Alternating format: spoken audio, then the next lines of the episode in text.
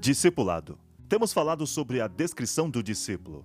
Temos falado sobre o que o discípulo faz e quero analisar com você ou compartilhar com você os estágios do discipulado. Jesus teve alguns estágios com seus discípulos. Na maioria dos escritores sobre o discipulado e nas Escrituras, encontramos três estágios identificáveis do discipulado. Mas antes de chegarmos nesses estágios, eu quero falar sobre alguns pontos-chave. O crescimento nos estágios do discípulo é sequencial. Você não consegue chegar ao estágio 3 se não passou pelo estágio 1. Um é construído sobre o outro. Não apenas sequencial, mas acumulativos. Você não muda do estágio 1 para o estágio 2. Você cresce do estágio 1 ao estágio 2, que continua contendo o estágio 1. Você acrescenta o estágio 3 e você descobrirá que eu, na verdade, descrevo cinco estágios o ideal é ter todos os cinco estágios trabalhando em sua vida ao mesmo tempo. Isso é o ideal. Não é a realidade. Claro que quando começamos com o primeiro estágio, não podemos esperar que os cinco já estejam acontecendo. Ainda que passemos ao estágio 4, circunstâncias da vida podem nos afetar de tal maneira que podemos escorregar de volta ao estágio 3, ou talvez ao estágio 2. Por favor, não me entenda mal. Não tem problema em escorregar de volta ao estágio 2 ou ao estágio 3. É simplesmente o que acontece em nossa vida em certos momentos. E se nos mantemos em Jesus, nós crescemos novamente aos outros estágios. Na verdade, o estágio 5 é difícil para você perceber em si mesmo. Outros verão em você antes que você veja. Quais são esses estágios? Bem, o primeiro estágio é o estágio da observação. Quando João Batista disse: Eis o Cordeiro de Deus que tira o pecado do mundo, dois dos discípulos, possivelmente João e André, deixam João e seguem Jesus. E Jesus disse: O que querem? E eles perguntaram: Onde você vive?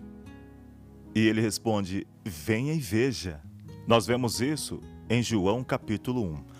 Vemos também em Hebreus 12, versos 1 a 3, onde ele diz: Vendo que somos rodeados por grandes nuvens de testemunhas, corramos com perseverança a corrida diante de nós e fitemos os olhos em Jesus.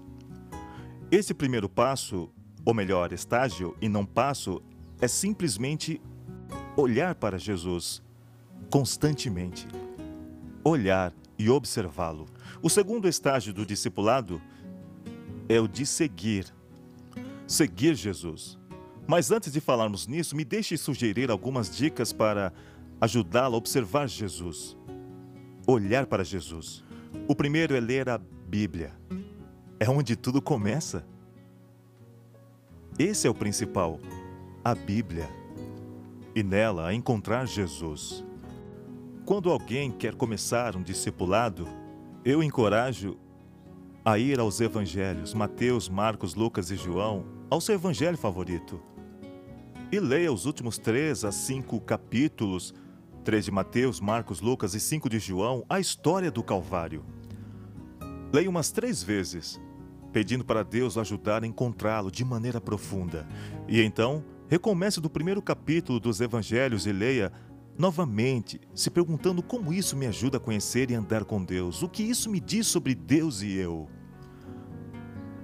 Olhe para Jesus Fixe seus olhos nele. Use sua mente, imagine estar lá nas histórias da Bíblia e medite nas histórias de Jesus.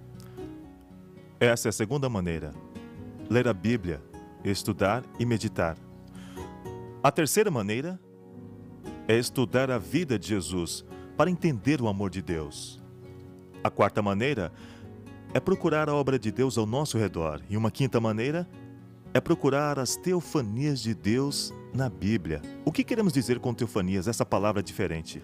Aquelas vezes que Deus aparece como homem nas Escrituras, onde Abraão tem a visita de Cristo e dois anjos, onde Deus fala com alguém, ou a experiência de Gideão com Deus, isso é teofania.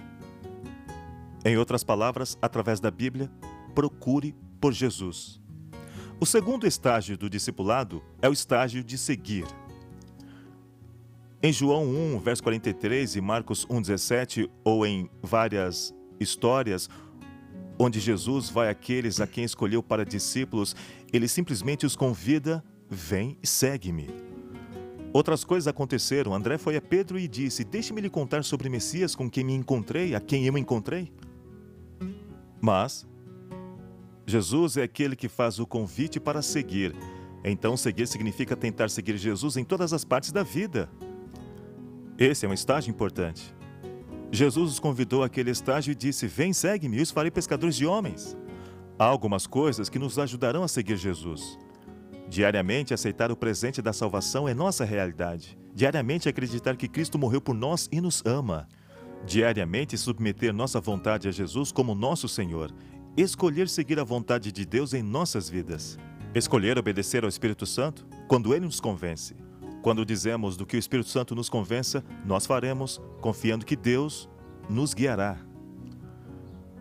Escolher agir dependendo do Espírito Santo em nossas vidas. Isso tudo é parte da escolha de seguir.